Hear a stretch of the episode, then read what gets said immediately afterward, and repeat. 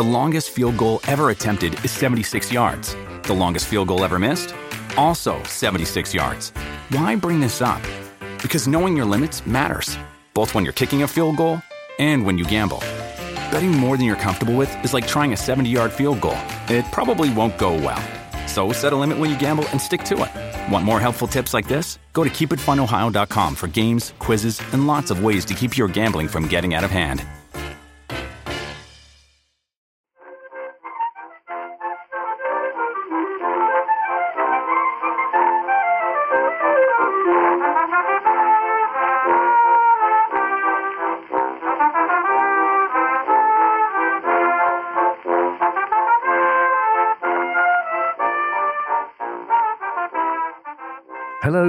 Welcome to Backlisted, the podcast that gives new life to old books.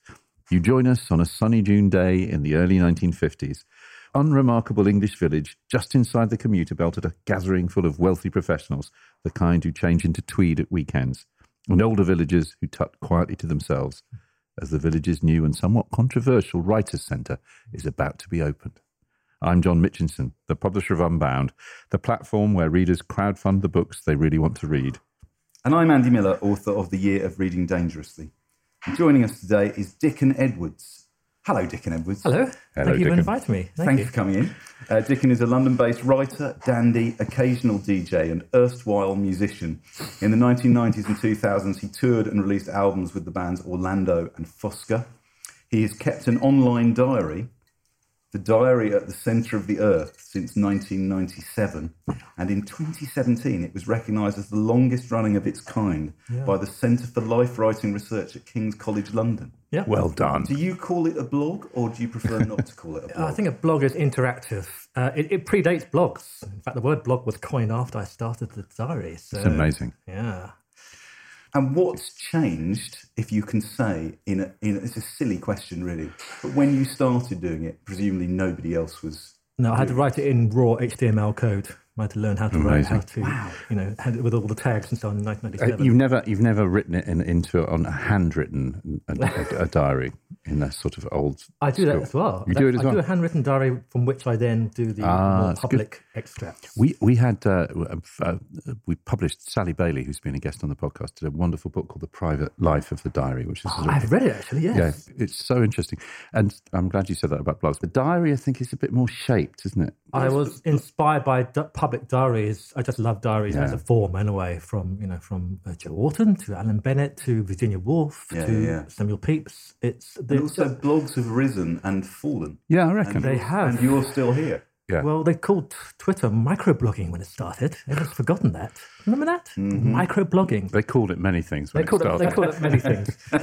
Since 2011, Dickon has moved into academia, acquiring a BA in English Literature, an MA in Contemporary Literature and Culture, and winning the prize for the best student on both courses. yeah. Uh, you swat. he is currently balancing freelance art journalism with researching for a PhD at Birkbeck, University of London, and his PhD topic is Ronald Firbank and the legacy of camp modernism. Marvellous. Mm-hmm. I'm sure Firbank's going to come up in the discussion. One would today. hope. The book that Dickon is here to talk about is Hemlock and After, the first novel by Angus Wilson, published by and Warburg originally in 1952. It's funny doing Angus Wilson on Backlisted. I'm sure we. I'm sure when we first sat down You very- about Backlisted, Right at the beginning. It's on we- my list. Angus Wilson would have been one of the names on the list. It's, it's surprising that it took so long. Right to up get there Angus with uh, William Golding's The Inheritors, which we still not managed to find anyone to. and Barbara Pym and Elizabeth Taylor. Yeah. Anyway, you have mentioned a story by Angus Wilson before in one of your Christmas editions of Backlisted. we did Christmas Day at the Workhouse, which is set, though nobody would have known this, or few mm. people would have realised this at the time, is set at Bletchley Park, yeah. during the Second World War, where Wilson worked, and we'll talk about that when we get onto it. But that is a magnificent story, Christmas Day at the Workhouse. I think I said on the episode, I read it and then I read it again because, like the best of Wilson's short stories, the punches never land where you think they're going to land. Ah. Yeah. Do you know what I mean? Yeah. So the first time you read it, you're kind of mapping out the terrain, and then the second time you read it, I think you're enjoying the terrain. Anyway, we'll we'll come on to that. John, before we move to Angus Wilson, what have you been reading this week? Well, one of the things I'm trying to do this year in my relentless quest for self improvement is to read more books in translation. It's my own personal post Brexit, pre Brexit, during Brexit, if Brexit ever happens, even if it doesn't happen. The engagement with literatures from other countries is something I feel we should be doing more of generally because there's some amazing books and they don't, as we know, tend to get translated. And if they do get translated, they don't get, tend to get the coverage. So I'm going to try through the year to keep a pile of books in translation. The book I wanted to talk about, what is a book in translation? It's a book called Suite for Barbara Loden by Nathalie Leger. It's the winner of the 2016 Scott Moncrieff Prize. It's published by one of the most, I think, interesting and original independent publishers in the UK, Les Fugitives which is essentially a one woman uh, publishing operation. Uh, Cécile Menon, who is one of the translators of the book, Suite for Barbara Loden, I'm talking about. But Les Fugitives publish only from French and almost entirely women. This book is a curious, very French, one off, I guess, kind of prose meditation on the need to create. It's Barbara Loden was an American actress who uh, was married for a, a, while to Elia Kazan, classic kind of uh, Hollywood background. She she started as a, as a sort of a chorus girl. She then became an actress, and then in, in 1970 she made, directed, and wrote a film called Wanda, which has become a kind of a cult American underground film. It was never really released properly at the time. She died tragically at the age of uh, 46, 47 in 1978. Um, but she starred in the film Wanda, and this book started with Nathalie Leger being charged to write a short entry on Barbara Loden for a film encyclopedia. And she starts and she becomes completely obsessed with. So, what happens is a sort of Seboldian, Pereckian journey of her attempting to write this short paragraph about Barbara and becoming obsessed and traveling to America and going to all the original locations for the film. She's a meditation on her own relationship with her mother. It's, I think, a brilliant short book. It's a meditation on women. The film was hated by feminists at the time. It's, it's about women and creativity and authenticity. It's wonderfully well written and brilliantly translated. That's, That's won a prize, that book, hasn't it? It's won the Scott Moncrieff Prize, but it also won a prize in France, Prix uh, de Livre Inter 2012, voted by readers across France. And she is impossibly French in that she's a novelist, but she's also a curator. And she's curated two shows at the Pompidou Centre, one on Roland Barthes and the other on Samuel Beckett. ah, very good. And one on Jerry Lewis. That won the Scott Moncrieff uh, Prize, which yeah. was, of course, one of the judges for this year's Scott Moncrieff Prize. One of the people who uh, awarded the prize to Suite for Barbara Loden was our guest last time, Kate. Dr. Ian Patterson. Ah, great. So if you don't believe John, believe Ian.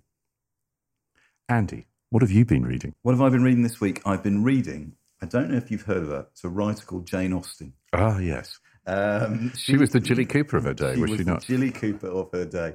She was known only as a lady, though. In a, a lady, yeah. yeah. It's the fourth of the ladies' books that I've read over the years. I've read The Emma. Bath Bonkbuster, isn't it? I've read Emma, Pride and Prejudice, and Persuasion. And I've written about Jane Austen. Yeah. And I've said in my writing about Jane Austen that I don't really, I'm not, I'm not mad about Jane Austen, but whenever I, whenever I mention this, I usually get in trouble and people get cross with me. I once had um, a very uh, um, well-respected publisher. I had a, an interview in a trade magazine in which I said, "Oh, well, I said something, you know, flippant about Pride and Prejudice." along the lines of if anybody said what they meant in Pride and Prejudice, then the whole book would be over by page three. and uh, I met uh, this. The same could be said for normal people. It, indeed. Well, I met this. I hmm. met this this this respectable publisher at a party, and she said to me, "I never, I shall never forgive you for what you said about Pride and Prejudice." And that has 25 years on proved to be the case, as far as I know. anyway, so I've read Northanger Abbey. Gothic. Well, it's a parody of the Gothic novel. Mm. And in Jane Austen's work, it's almost, but not quite, seen as juvenilia.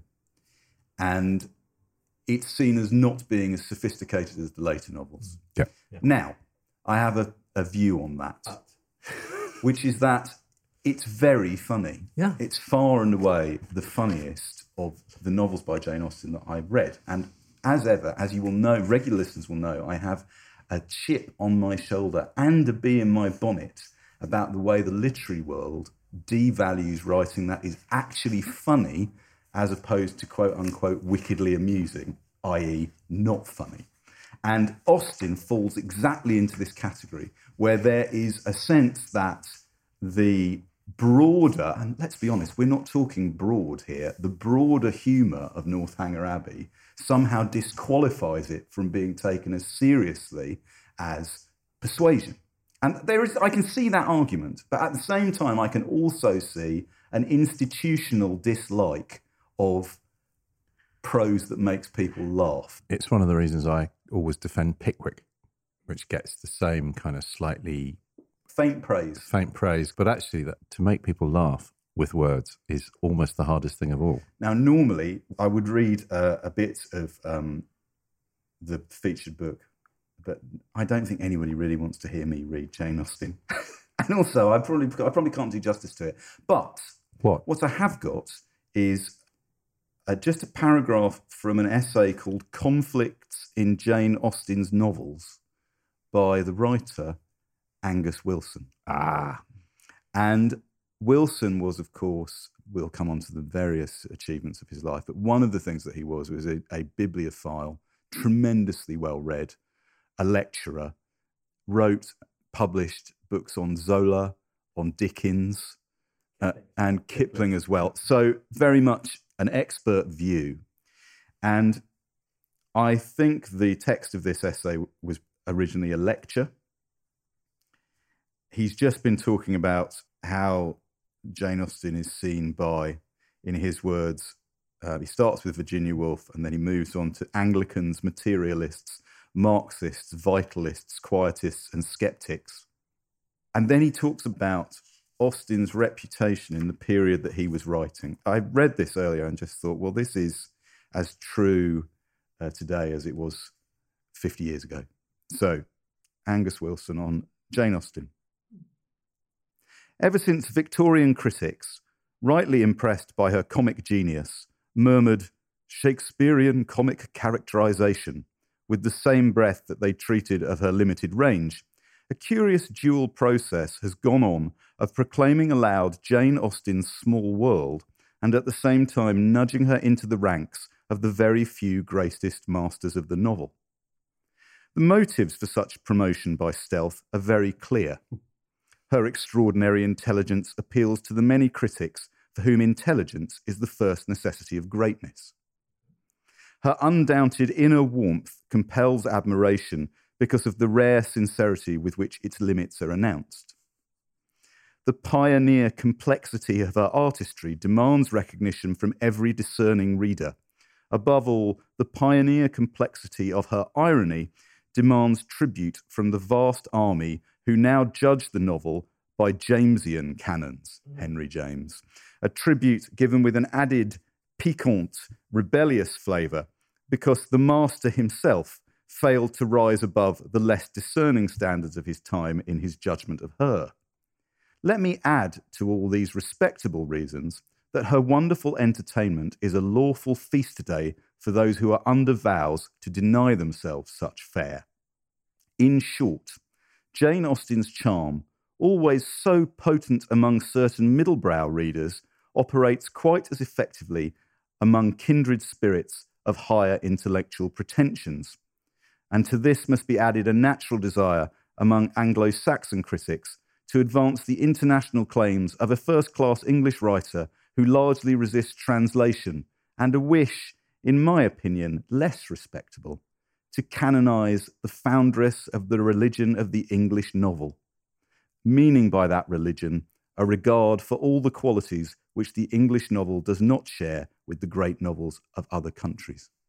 Now, that is a spectacular summation of critical perspectives on Jane Austen. And it also takes into account the thing that I like best about Northanger Abbey, as I tend to like most about all my favourite books. Northanger Abbey is a book about books and a book about reading. I mean, if this is a thing that Austen does in her other novels, Pride and Prejudice is a book about books and reading. But Northanger Abbey, in terms of its engagement with the reader, consistently saying to the reader, you're only reading a novel. We've all read novels. But reading novels is not perhaps a, a great activity, or is it?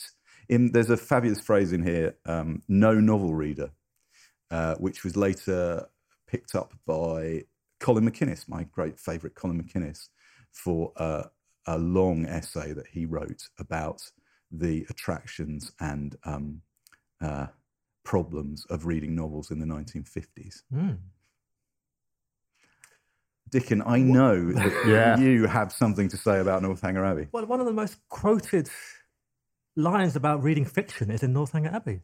It's it's only a novel. And she says, "Oh, it's a little something." She goes into what's only. Mm-hmm. I haven't got the quote in front of me. Maybe I, I was hoping you were going to read it. I have got but it here, it is really well known as in a great defense of reading novels, and it comes from Northanger Abbey. And it is probably, I would say, I think actually, if you look on Goodreads.com under Jane Austen quotes, it is the number one The quote number one from Jane quote, Austen. It's from Northanger Abbey. It's in chapter five, listeners, Right. and it sort of starts If a rainy morning deprived them of other enjoyments, they were still resolute in meeting in defiance of wet and dirt and shut themselves up to read novels together. Right. Yes, novels. Yes. And off she goes for a full two pages in on. a kind of perfectly poised fulmination about the uh, how novels are as worthy of, as any other form of literature. And it's about the idea of novels being bad for you. And so she's Hmm. defending it. This is the Jane Austen who hasn't written Pride and Prejudice yet. I know, I love that. And the whole an- anonymousness of her during her lifetime is fascinating. I, I have told this story. I don't know whether I've told it on the podcast before, but I, one of the, my early breakthroughs for the idea of crowdfunding is that the only place in print that Jane Austen's name appears is Miss J. Austen as one of the subscribers listed in the front of uh, a Fanny Burney novel. Can't remember which one it is now, but uh, she was in an early. And I, I, there's something about that idea right at the beginning of, or near the beginning of the novel, that crowdfunding was always being was still being used as a as a legitimate way of of, um, of enabling writers to write the books they wanted to read. So Anyway, Right. we've, that's, we've done that now. We've done Jane Austen on Backlisted. well, do you prefer it to the other ones then? Do I? Do I prefer? Because do I? Do I? Well, yes. no Jane Austen fan will say that's the best Jane Austen novel. Well, I'm not a Jane Austen fan, Yeah. so I, I float free. Because Uh. she hasn't quite found her voice yet. It's early Jane Austen when she's just defending the art of reading novels and joking about Gothic novels. But it's also it's written by a 25 year old. Yeah. You know, it's it's incredibly. What's the word I want? Nimble. That's what I kept thinking when I was reading it. There's such brilliant switchbacks in tone and in subject, and also uh, we've used this phrase actually. Um, I think with Lawrence in the Lawrence episode, or in, and probably this is the third episode in a row I'm going to use it. It's true. There's a lovely sense of somebody making it up as they go along. You know, the novel has not been over planned. The novel is sit down. What shall I write about today? What's going to make me laugh? What's going to make my readers that's laugh? What I thought I was going to say about you, you, you, you talk about the idea of books which make you laugh. Now you know those no, those kind of spin-off novels which came out about ten years ago, like Pride and Prejudice and Zombies, Yes. and Sense and Sensibilities and Werewolves or whatever Yeah. Well, she beat them to it with Northanger Abbey. Yeah. This is Jane Austen doing the Gothic novel before she became right. Jane Austen. Yeah. yeah. Before she wrote Pride and Prejudice and Sense and Sensibility, she she did this novel which takes a Mickey out of the Gothic genre, like Pride and Prejudice and Zombies. She was she had that idea before everyone else had that idea. And- so, if you think you don't know Jane Austen or you don't find her funny enough, you should read Northanger Abbey. Hmm. and whatever you know, making a perhaps tenuous link with Jilly Cooper. I mean, you know, you can't. Jilly Cooper's unimaginable without Jane Austen. I think just because she invented that, she invented that. How is it going to turn out? How is this character going to end up with that character? I mean, I am a Jane Austen fan, and I do. I particularly like Mansfield Park, Fanny Price, who is not everybody's favourite Jane Austen character, but I, I, just think she created something that was unimprovable, actually, in the end. I don't think anybody's done it better than she's done it. Whether you want to call them romances or whatever you want to call them, just call them novels. That's what she calls them. Jane Austen requires no special doesn't. pleading from She us. doesn't. But, but Northanger Abbey probably does. And, I am saying, and if I you, am if loving you are that you've- slightly I think that's- Austen that's- phobic, that's what- then Northanger Abbey is a good I way think in. that's I agree. what that's what Backlisted is for. Is brilliant. Now, here are our sponsors telling you what to do. Let's move on to the main event Hemlock and After by Angus Wilson. This was Angus Wilson's first novel, published uh, 1952 or 3. 52, 3? 52, 52, and, And- set in 51. And set in 51. Written in, instead of 51 and set Written in four weeks I think- outside. like NaNoWriMo. I, am going before I ask before I ask Dickon the, the, the magic question that we, we always ask. I, I would like to just say before we started recording, I was saying to everybody that we prepared for the DH Lawrence episode, and that was a, a piece of work, and we prepared for the Jilly Cooper episode, and that was a very enjoyable piece of work. I could prepare for this episode forever. Absolutely. I would the joy of of hmm. digging into Angus Wilson's life and work for for me personally has been one of the most eye opening things because of Wilson's reputation compared with Wilson's work is one of so as wide apart as you could possibly possibly be. I and, think and we will we will spend quite a bit of time talking about that And gap. I went into reading this book feeling it was obscure but maybe interesting. I came out of reading and thinking about it convinced that it is the missing link in the British novel of the 1950s. And it's a hmm. disgrace, a disgrace that this book isn't much better known for reasons that we'll talk about. I mean, you know, the, the the interesting thing is it was it was certainly seen as that at the time. John Osborne said, you know, there had been this ten years where the English had basically gone to sleep, and this book came out and was a scandal, but it was also a brilliant epoch-making novel for all kinds of reasons. Hmm. we should just say that Angus Wilson is very significant in the joint life of myself and my colleague John Mitchinson because we think the first time we ever met was at an event at Waterstones in Earl's Court in 1992 to mark the republication by Penguin of Angus Wilson's back catalogue. Yep. Because I was the events coordinator at that shop, and John was the marketing director of Waterstones at that point. And what was remarkable for me for the event is that the, our guest speaker was Tim Waterstone, which as the founder and at that point boss of Waterstone. So it was quite an anxious evening. Just to give you the, the full focus pull on that, Tim introduced me to Angus Wilson. He is the least read of, I think, genuinely great 20th century novelists that I know. And Tim Waterstone came to me and said, Have you read any Angus Wilson? He said, I love Angus Wilson. We must do something about How could we do something about Angus Wilson? I mean, we must be able to help Angus. He was, I think, if he wasn't, maybe he'd just died. He had just died. think he'd just 91 he died, died, yeah. yeah. So anyway, how do you get a writer like Angus Wilson to be read? So we came up with the idea of Waterstones. Each month we choose a book called the Waterstones Book of the Month. And rather perversely, we didn't choose because we thought we couldn't choose a backlist book, but we chose Nicholas Mosley's Hopeful Monsters, which is slightly in the Angus Wilson sort of mm, vein of kind of big novels taking on history, taking on social mores, taking on with a, with a huge range of characters. But I discovered through Tim, I discovered Angus Wilson and read in a short order Anglo-Saxon Attitudes, Late Call. I mean, I think my favourite is No Laughing Matter, but I didn't read Hemlock and After. So this has been the most brilliant re, re kind of uh, Re-engagement. re-engagement with Angus Wilson, who I still have to say is he's still not properly in print. I'm sorry to say that, Faber Finds, but he isn't. There are many, many writers from the 1950s mm. who are less good, I think, who are. So, so Dickon. So Dickon, when did you first read Hemlock and After or Angus Wilson? I was in a library. I just enrolled as a mature student at Birkbeck University of London, and they have a wonderful library there, and they have a very good range of of all the novels that you might expect to study at at a degree level. And I think I was near the Waugh section. I was looking at all the Evelyn Waughs and all the Woolf as well, all the Virginia Woolfs, and quite close to both authors was Angus Wilson. And I, I, I was intrigued. And he did seem to be one of those names that seems to fill up library shelves.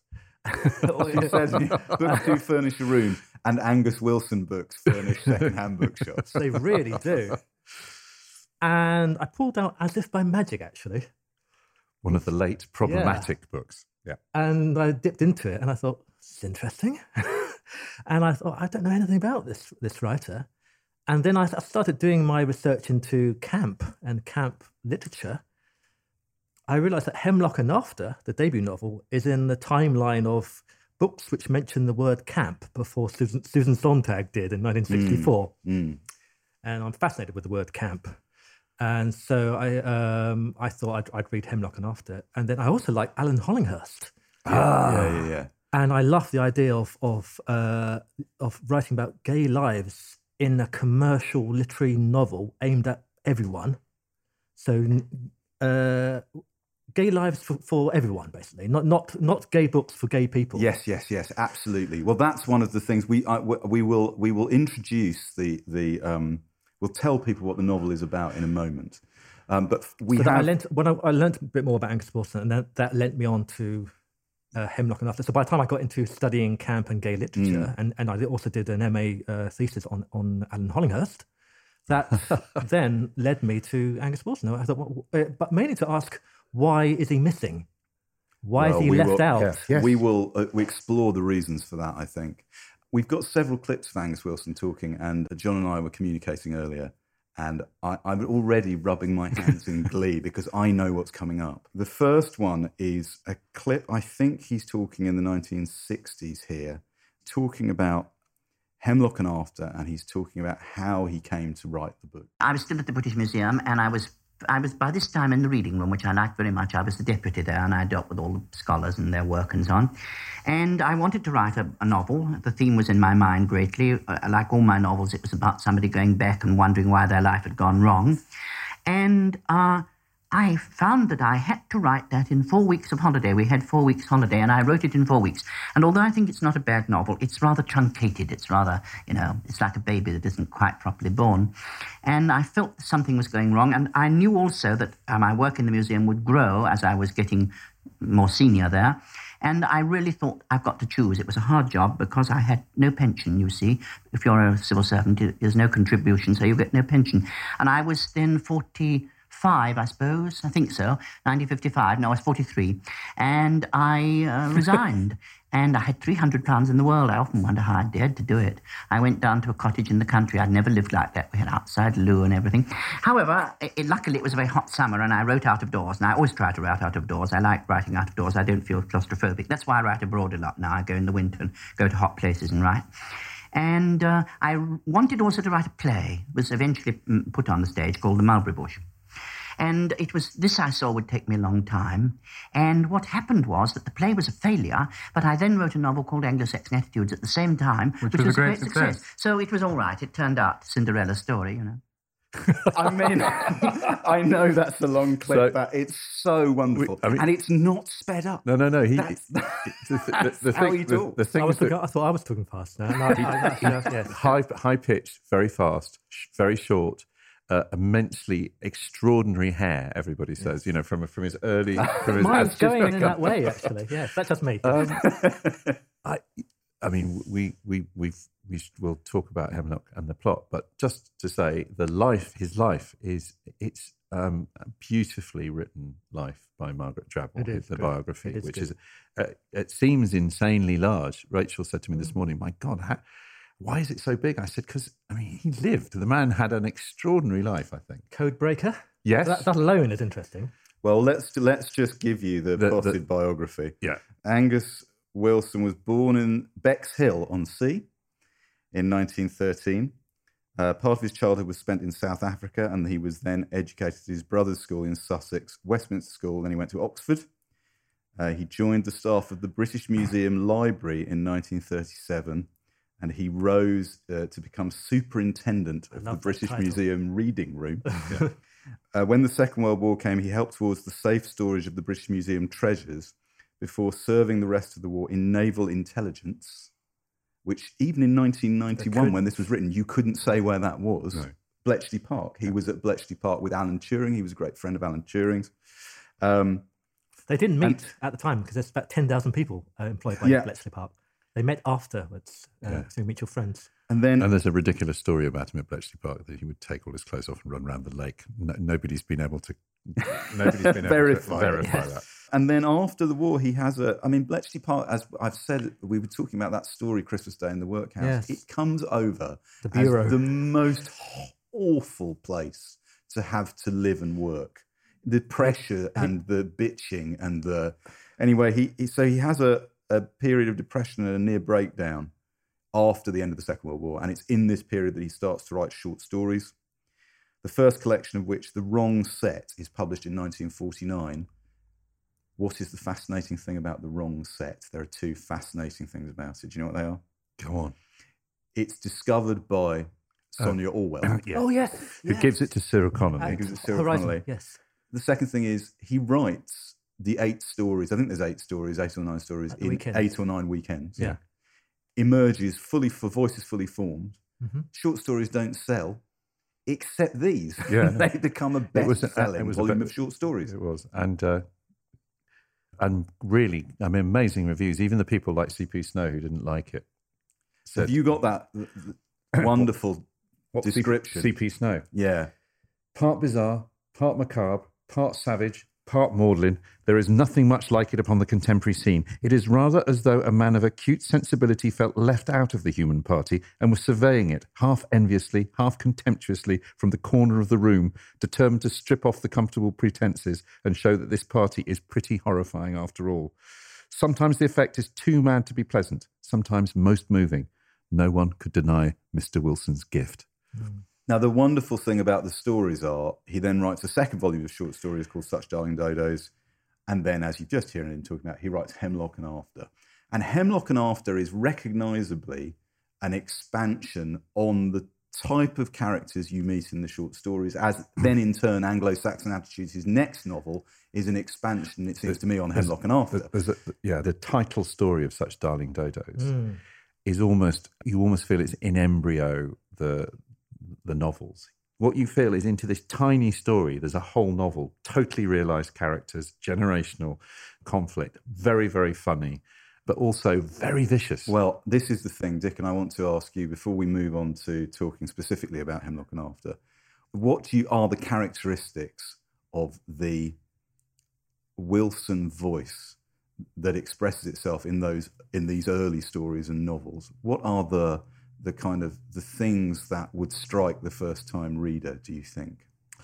It's a certain uh, attention to Englishness and what makes the English character particularly unique and a daring observational level of wanting to get under the skin of these people that, that, that don't like being analysed at all. People who don't people who don't like being analysed are being analysed. But also, so when we talk about post-war, in terms of Englishness, we have the idea of um, the middle classes who basically voted to have less privileges because of the first Labour government, which came in at the end of the war, the first full Labour, government ever to have a full term, which were voted for a lot of middle class liberals who were voting a lot of pre war privileges mm, mm. out of their own lives. Isn't that amazing? A kind of big mm. sacrifice. major.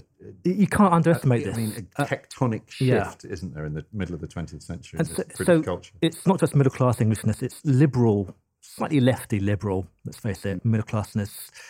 But just that, that terrible sense of trying to do the right thing, but whilst also realizing that the old world has definitely gone for good. I, I think the, the voice that you get here with Wilson is also, as John says, it's I think the word I used to you when we were just talking about it was nasty. Yeah. Right? They're not. Oh. He, he is a humanist writer, but he is very able to to to look hard at Right. the man's inhumanity to everyone. I think, in particular, uh, we can jump ahead a little bit to his pupil, Ian McEwan, who was Yeah. uh, his own, he was a direct pupil of his creative writing option. We have to be careful because Ian McEwan has spent a lot of his, his life explaining that he wasn't on a creative writing course. He was on a creative writing option on the MA English course at UEA in about 1970. And he was the only pupil which took this, this, this option. And since then, that was the very first degree level creative writing work, you know, ever. And Ian McEwan's early short stories are very similar to the short stories of Angus Wilson in that kind of vicious, macabre, um, bleak, slightly disturbing look at English life. You, raspberry jam, which is the, Raspberry the Jam could be an e- story in the wrong set. It could be an Ian McEwan story, I Indeed it think, in terms Now, of yeah. here's here's a clip of Wilson talking about the sources of inspiration and what he felt he was writing about. Where do you get your stimulus as a writer from? Well, I live in rather remote country. I live on the edge of a wood, and uh, there I have long periods of great solitude. But I do, in fact, uh, teach one term a year at the university where I meet a lot of young people. And in the periods when I'm not um, uh, at home, I come to London or I go abroad a great deal. I just spent two months in Venice, and there I bombard myself with people, and always new kinds of people. I passionately enjoy being plunged into a totally new world and involving myself. Uh, architecture at the moment is my great thing. I can't stop wanting to talk to architects and read about architecture. So uh, my life is divided between uh, uh, absolute quiet and uh, the total noise of a cocktail party. And my attempt in my books is somehow to, to find the meeting point between the sense that everybody has of, of their total alienation and solitariness and their other sense that they have of being nobody in a room of thousands of somebodies.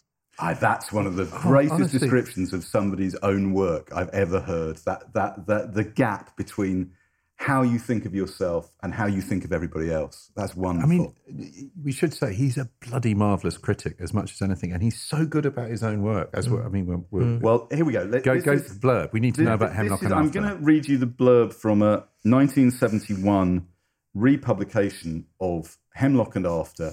And we've all checked attribution. We've all thought, well, can we attribute this to Wilson himself? And we all feel that this has certain hallmarks of a blurb written by the author. Mm. So, this will describe the milieu of the book for you. Famous and deservedly successful, so appeared Bernard Sands in the eyes of English society. Novelist, publicist, supporter of the underdog, liberal humanist, and Democrat, Sands' career had been a splendid one. And now, in the maturity of his years, he had crowned it by arranging that Varden Hall, a fine 18th century estate in the home counties, should be financed from government sources as a home for young writers. But Bernard is plagued not only by a neurasthenic wife and a fundamental contradiction. Yes, neurasthenic. No one in the marketing department used the word neurasthenic, did they? Bernard is plagued not only by a neurasthenic wife and a fundamental contradiction in his own character, but by enemies and fake friends in many quarters. There is Mrs. Curry, the fat and voluptuous lady whom he has deprived of Varden Hall, which she had wanted to buy and use for her particular and peculiar business purposes. There is Sherman Winter, about whom do you wish to speak, I believe, the theatrical producer, waspishly jealous of Bernard's ability to win the affection of the young. The local Varden society, too, is ambivalent in its views of Bernard. His spinster sister Isabel blames him for not sharing her interest in the Communist Party, while his son, a snobbish young barrister, and daughter in law Sonia are annoyed by his failure to follow the right, that is, the Tory line. In his portraits of these and the other subsidiary characters, Mr. Wilson excels. He displays them with compassion, certainly, but with quite uncompromising frankness. They brilliantly illustrate the foibles and hypocrisies of middle class society and form the perfect background to the novel's main theme. What is that theme? it is the contradiction hmm. between the need for authority and the distaste for power, which is here hmm. exemplified in the conflicts and uncertainties which beset Bernard Sands and bring about his death. And as a corollary to this, it is the choice between fighting cruelty and falsehood by passive resistance, the way chosen by Sands himself, or by direct action, like his widow. This hmm. Is the vital Spoiler dilemma. alert. I know, right? That's the That's spoiler the whole novel there. Eh? there. This is the vital dilemma which Mr. Wilson states in a novel whose surface brilliance never obscures its power and originality. Now, I know that's not the most blockbusterish of descriptions. It is a really original book. He said about it, which I, I love. What I like about the book is that it has this strange sort of primitivism and at the same time of sophistication, and that I was too naive to be able to marry them. And so it makes a very odd book, a book in which all sorts of different modes are present on the same page. Mrs. Curry, who is totally gothic, Bernard Sands, who could come out of Gide, Ella Sands, whose extreme and sometimes unexplicable neuroticism and withdrawal might suggest Dostoevsky, and so on. And it is true. This is hilarious considering his position at UEA. He describes it as a book to end all writers' schools. All writers' schools, I And love I that. rather love it for that reason. Yeah. Dickon, could you read us a little bit of your choosing? Well, I'm fascinated with the idea of writing about uh, gay lives in the past, which was alone incredibly daring. I don't. We, we can't underestimate this. That in 1951, it was basically illegal to be gay still. So writing a, a mainstream novel, he was openly gay himself, Angus Wilson, and he was sort of quite There was a photograph, a famous photograph in, in Vogue, or wasn't there, of where he was presented as a kind of a man living with his, Yes. his longtime lover, Tony Garrett, Yes. and they were drinking a gin and tonic. Tony had to resign. In the end, Yes, he resigned his from the, job. pro- his job in the probation The, service because of yeah. uh, village gossip, which is uh, village gossip being a huge theme in this book. And so th- he he he portrays gay men at a time when it's still illegal to be a gay man, essentially, which I think is an amazing thing about this book. He then goes on to to tell you how some gay men are different to others, and some are more openly camp, and some are more respectable and amusing, as in inverted commas. And others are vicious spivs. I love the uh, the 1950s uh, slang spivs, butterfly spivs. And Sherman Winter, already the name is already probably a, a giveaway he is one of the uh, the more spiv based gay men in it. But then Wilson kind of gives you an idea of why people are might be like this. He says Sherman Winter had fallen into a conventional, caricatured pansy manner when he was quite young, and finding it convenient, had never bothered to get out of it.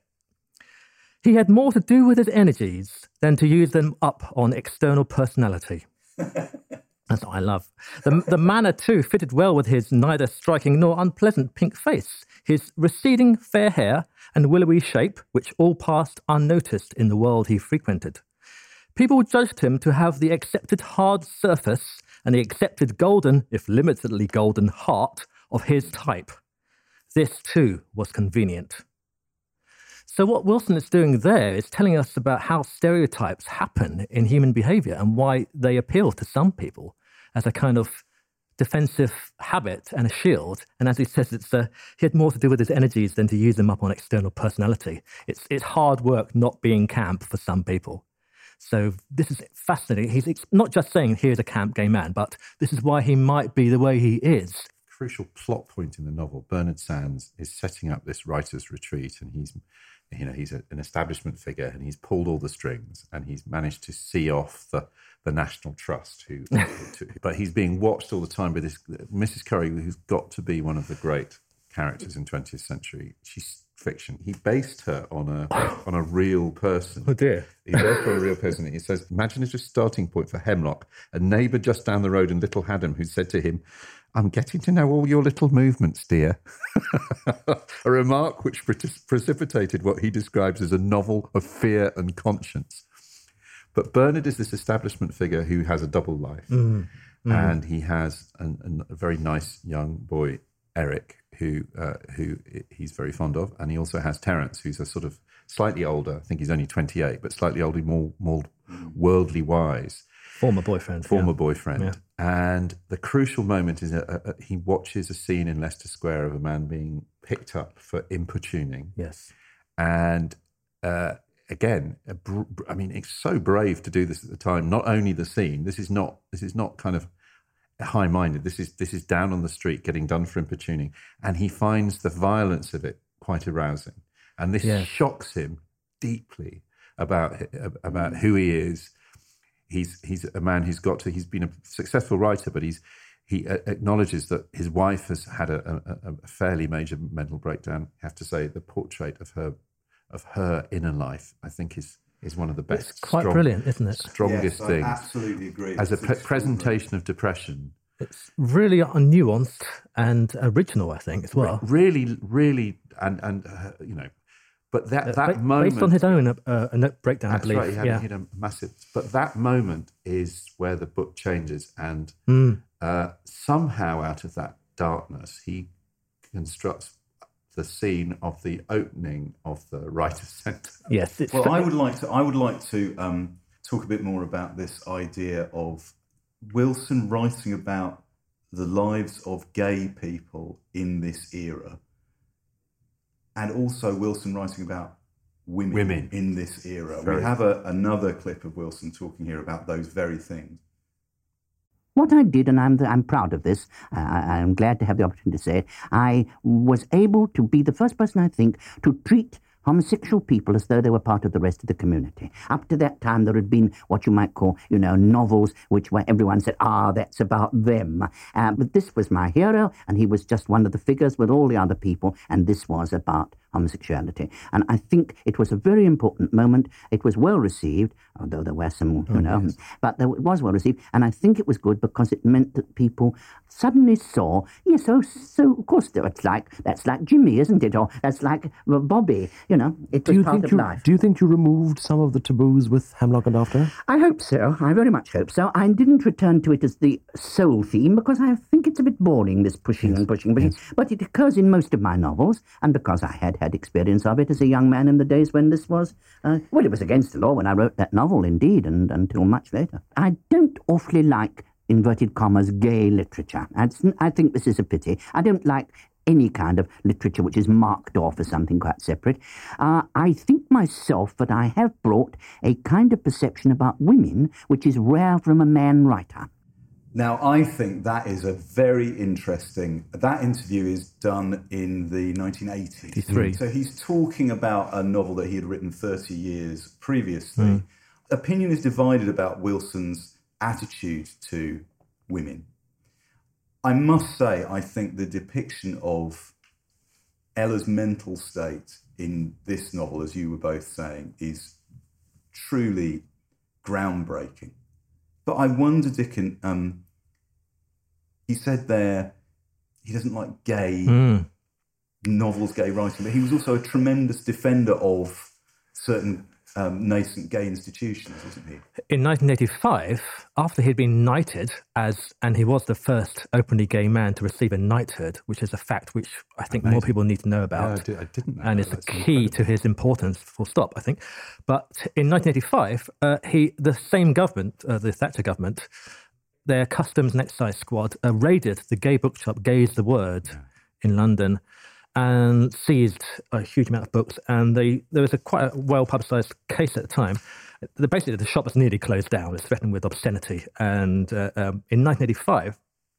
In, and we and the, of course you've got AIDS coming out here as well, so you've got the kind of beginning of the AIDS paranoia in, in Britain. And Angus Wilson wrote this angry statement about the raid, where he said that um, it is intolerable that officials should have such wide-ranging powers of indiscriminate seizure of books. It is even more intolerable that those powers should be exercised.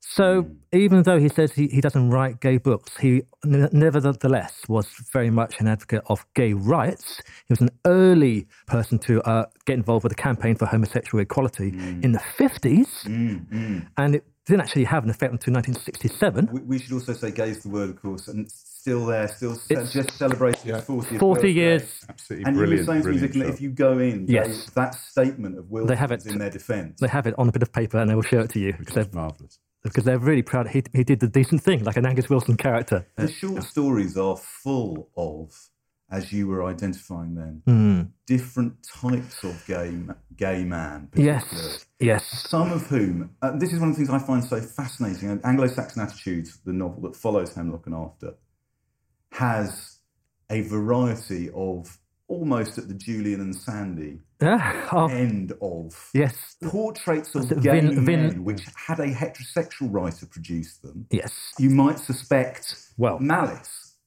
Well, uh, can I read another part from Please the? Uh, do, yes, do. the, uh, the there's a party scene, a kind of uh, literary salon or just a kind of London uh, party scene uh, hosted by a woman called Evelyn, who is a kind of 1920s survivor, and Bernard Sands, the main character in Hemlock and After, goes to this party, and he goes there with his old boyfriend Terence, And he talks to the people of his own age and slightly older who are from the 1920s and 1930s, who are kind of a, a kind of Oscar Wilde style, feet aesthetic style of, of, of campness. But then, uh, as Terence says, he uh, he slips away to join in what uh, Wilson describes as the languorous but staccato gossip of the Golden Spiv group. These are the younger gay guys. Like many of the things which teased Terence in Bernard's behaviour, he attributed his refusal to ignore the camp end of the room to sentimentalism he supposed that since Bernard knew many of these beautiful young men to depend upon their wits and their social success to maintain themselves, he thought himself obliged to lend them his support as a brother homosexual. Having himself at last, after great struggle, almost succeeded in leaving the golden spiv world behind, Terence did not realize that it still possessed great, great attractions for so comparative a newcomer as Bernard. Now, that's a reference to the fact that Bernard has sort of come out, as it were, yeah, yeah. quite late in life. He's had a wife and children, and now he's had quite openly gay affairs. So you have this party where Bernard Sands is moving, physically moving between these two groups of gay men, older and younger. Uh, the Spivs are the younger ones, and they're more overtly, viciously bitchy in camp and the older ones are a bit more Firbankian, a bit more Wildian, a bit more uh, effete and amusing in inverted commas. That's, that's his phrase. Um, and he describes it wonderfully. He says that um, uh, Evelyn, who's the, the hostess, completely so she assumed or often actually was in total ignorance of this gap. It grew yearly, and with each year, the queer, more louche, more cosmopolitan element drove out, like the tough tree rats whose grace disguises them as grey squirrels. the older, more effete, more established, more indigenous fauna. If it lasted a few years longer, thought Bernard, Terence would be scuttling over the side with the rest of the old order. he himself would remain to make havoc with the destructive invaders. It was, after all, only a question of which kind of rat you preferred to be, he decided bitterly. So that's so good, and it's brilliant. And so, that, that, that's the point. Is he the change in the book is when Bernard has this kind of moment. That's before he has a nervous breakdown, by the way. That's when that's, he, and he, he's kind of skating between all these different worlds. And there's also a tremendous set piece in him. Oh, I mean, on where, where Pet- writer, Petronius, I think. writer, you got the sense hmm. that once he launches into this enormous, ghastly village fate stroke launch event for the hall. And hmm. a writer who has who has been holding themselves ready to then just he has one job. Oh. He has one job. yeah. It's uh, so good. and it's so good. It's so funny, and it's so dark, and it's it's it's just as a piece of bravura writing. That that I mean, the village speech. Bernard has to what they what does they say? A, a clear, humorous, high-minded speech from Bernard would have saved the occasion. Well, reader, that isn't what they get. No. There is a interesting contrast in this novel between how Wilson appears to feel about the ghastly Mrs. Curry, and on the other hand, how he feels about a character that it would be much harder to treat in modern fiction, mm. which is the paedophile yeah. character. Yeah. I mean, do you think that's one of the reasons why the book is, I, I, it, not ignored? Ignored isn't right, but there is an element around Hubert, around that character, which I think probably would strike the modern eye as being quite. He's, it's compassionate. It's compassionate. Than... I mean, but he. I think the only character I feel in this book that doesn't get much compassion is Sonia, the, the wife of his the, the wife of his son. Yeah. But the whole book is about Bernard having fucked up his children. yeah. and his guilt about having done that and having poor relationship with his children. And through almost all his fiction, his genius is for, I mean, one, I, I say, we're talking about Late Call, which is about a a, a, a, a, woman, a working class woman who ran a hotel, and she's given the inner life, rather like Faulkner, of a huge Shakespearean kind of, of range of emotion. He's pretty brilliant at, at inhabiting mm. different consciousnesses and make them. And I think Hubert Rose, the, the paedophile in this book, is, yeah, there's a lot of compassion. Well, the last thing I think we should talk about is. Um, why is he not more? Why read? is he not read? But but before we get on to that, we should also just say that that along with Malcolm Bradbury, Angus Wilson had had a huge effect on the cultural life of this country on, and on the on the development of fiction in this country by being one of the founders, as you said, of the creative writing option. Option, it was an option. I think it became a course University of eventually. East It's- Anglia. it's- that's what Ian McEwan always likes to remind people. And McEwan published a novel in 2012 called Sweet Tooth, which is a quite peculiar combination of a spy, spy novel and yeah. a literary memoir. yeah, And- he's in it, isn't he? Really? Yeah. Yeah. Uh, and I'm just going to read you a tiny bit because Angus Wilson makes a cameo uh, in Ian McEwan's novel. So you, the year is 1972. The heroine, Serena Frome, is being um, briefed about setting up uh, a scheme for MI5. And uh, she suggests wouldn't it be possible to simply make some friendly recommendations to the, uh, I don't know, you know, the government department that hands out money to artists? The Arts Council? Nutting let out a pantomime shout of a bitter laugh. Everyone else was grinning. My dear girl, I envy your innocence. But you're right, it should have been possible. It's a novelist in charge of the literature section, Angus Wilson. Know of him? On paper, just the sort we could have worked with. Member of the Athenaeum, naval attache in the war, worked on secret stuff in the famous Hut 8 on the, uh, well, I'm, I'm not allowed to say. I took him to lunch, then saw him a week later in his office. I started to explain what I wanted. Do you know, Miss Frome, he all but threw me out of a third floor window? One moment he was behind his desk, nice white linen suit, lavender bow tie, I should have worn my white linen suit. I've got two. clever jokes. the next, his face was puce, and he had hold of my lapels and was pushing me out of his office. What he said, I can't repeat in front of the lady. And camp as a tent peg. God knows how they let him over naval codes in 42. I mean, that's so that's McEwan writing a burlesque of what um, Wilson was like, who he knew. But he also, but McEwan tells a brilliant story about um, handing over an early short story to his tutor, Angus Wilson, and Angus Wilson handing it back and saying, Well, I think the story is rather good, but I'm afraid it's rather homophobic. And McEwan says, It had never occurred to me that it was homophobic, but I saw that Angus was right. And in that gesture, he changed my writing, but also how I saw the world. And by example, he re educated me about the role of gay people with whom I had had very little contact up to that point. Wilson does 10 years at UEA. Do you know who replaces him directly? No. Angela Carter. Yeah, yeah, yeah. So it's handing the baton on, even though as writers, they're Which he was very, different. very gen- oh, he was very generous. He reviewed he reviewed Angela Carter's uh, one of her novels very generously. Why, why, why is there a problem with Angus Wilson? Why is he not? Well- why, why is uh, for the fifties novelists who we admire and love, Kingsley Amis, M- Muriel Spark, all of them. Iris Murdoch. All of them. Well, we'll come on to it. Oh, we got one more clip. This is Wilson talking to Joan Bakewell in the late 1960s. You teach um, great figures of our literature, Dickens, and Kipling, as you say, Virginia Woolf. D- does posterity matter to you? Oh, yes, I must say it does. I would love to have large sales, but I don't. But uh, I've always been interested in the novel, and I teach the novel. So I see the novel as I was trained as a historian. I see it as a kind of historical succession. That something for me represents our culture, and I'd love to think that I would be a name on a um, in a page, at any rate, in the literary histories of the future, and that there would be people who enjoyed some of my novels. That's We very do- poignant, I think. we- Dickon, you have a great theory about why he, he's- is not. He accepted the honours when he should have turned them down.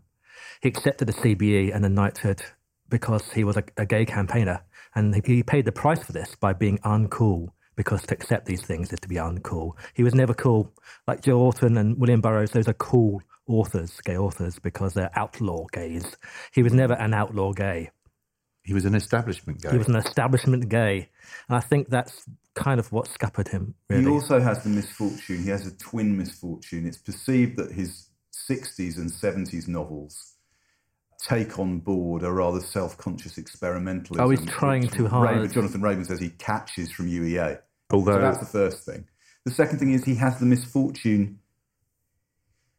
to lose his fashionability Mm. in the era of Martin Amis, Barnes, McEwan to some extent, Rushdie, Mm. where the the venerated older writers are the Americans and Nabokov. It's funny, isn't it? For all his, his campaigning, uh, literal campaigning for, for homosexual equality, he was seen to be part of the establishment and part of uh, the old guard. It's He, funny. he, he kind of opened the way for the angry young men, for social realist novels of, uh, of the 1960s. At the end of the 60s, I think he writes too. I think Late Call, which is sort of mid 60s, and, and No Laughing Matter, they're masterpieces. And you name the numbers of books that have been set in new towns, English novels that have been set in new towns, which Mm. is where, where Yeah. Late Call is. He's always pushing himself. No Laughing Matter. It's an amazing novel of the 20th century. It goes from 1919 to 1967. There's the sense already, though, he lives quite a long time. He lives to watch his own downfall. He's famously thin skinned. Mm. There are two Yeah. things that stand out. He, you know, the, when he's the Booker judge in, Oh, in 70, you got the in, bit in 75, Oh. where he, he basically gives a, a really ill judged speech where he. like, he- like, his own he- character. Yeah, he prepares a speech in which he attacks the NW3 Middlebrow novel, speaks of the dislike of, of, of the smart icy winds around Hampstead Pond and the tedious subject matter of rows looming between estranged NW parents, both working in the media in advertising. So he goes off on one. And then there's an obvious froideur in the room, and he's told by various friends that some people haven't liked the speech, including Claire Tomalin, who it's not clear whether she liked the speech or not, but she he loses his rag and shouts at her. Yeah. And he gets the reputation for being difficult and thin skinned. So he becomes almost a sort of self parody of mm. the older, forgotten, thin skinned writer. The thing that I can't understand, various people have tried to republish him, Hmm. and it's never quite No. stuck. John, you were talking about the 60s. I think the short stories uh, of this era and Hemlock and After have so many things that we associate with the literature that was to follow 10, 15 years later. But Wilson is the wrong class and sexuality by the early 1960s to fit in with that gang. It's room at the top. It's very Yeah. working class and hetero. It's great. It's very, it's very Um, male, very yeah. quite macho. yeah. And finding Wilson now and reading. and he's not a woman, so he doesn't get the virago bonus. Yeah, yeah. True. Dickon, I, uh, again, thank you for choosing the book because for me, this really feels like an important book to try and put in front of people again. There are problems with it. I think it is, to use Wilson's words, it's congested. There's too much trying to get out of quite a short book. Mm. But at the same time, it has so many things, and certainly we've concentrated on it in this episode for a good reason. But certainly the depiction of um, the very brave, accurate, and funny depictions of different types of gay life in these stories and in these novels need to be revisited, in my opinion. Comic set pieces and a wonderful ending, a Dickensian ending, as he said, where he sorts all the pieces on the board out. And Dickon, why do you think we need to read Angus Wilson now? he is the missing piece in the story of uh, gay lives in Britain, which was focused on a couple of years ago with the anniversary of the of decrimin- decriminalisation, uh, you know, 2017, 1967.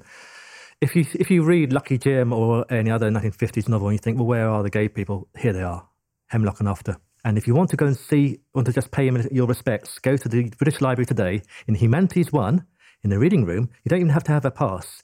Just opposite the the, uh, the security desk, there's a painting of Angus Wilson. Hundreds of people walk past all the time. I wonder if they know who he is. Please read, read, read Angus Wilson. I feel as passionate as I did 30 years ago when Tim Waterstone first gave me Late Call. But that's all we've got time for.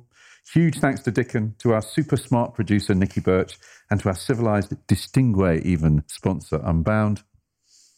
You can download all 84 backlisted episodes, plus follow links, clips, and suggestions for further reading on our website, backlisted.fm. And of course, you can still contact us on Twitter, Facebook, and Boundless. And if you feel so moved, don't be shy. Sprinkle stars upon us on iTunes or Spotify or wherever else you cast out for pods. Meet you here in a fortnight. It's been a Cinderella story.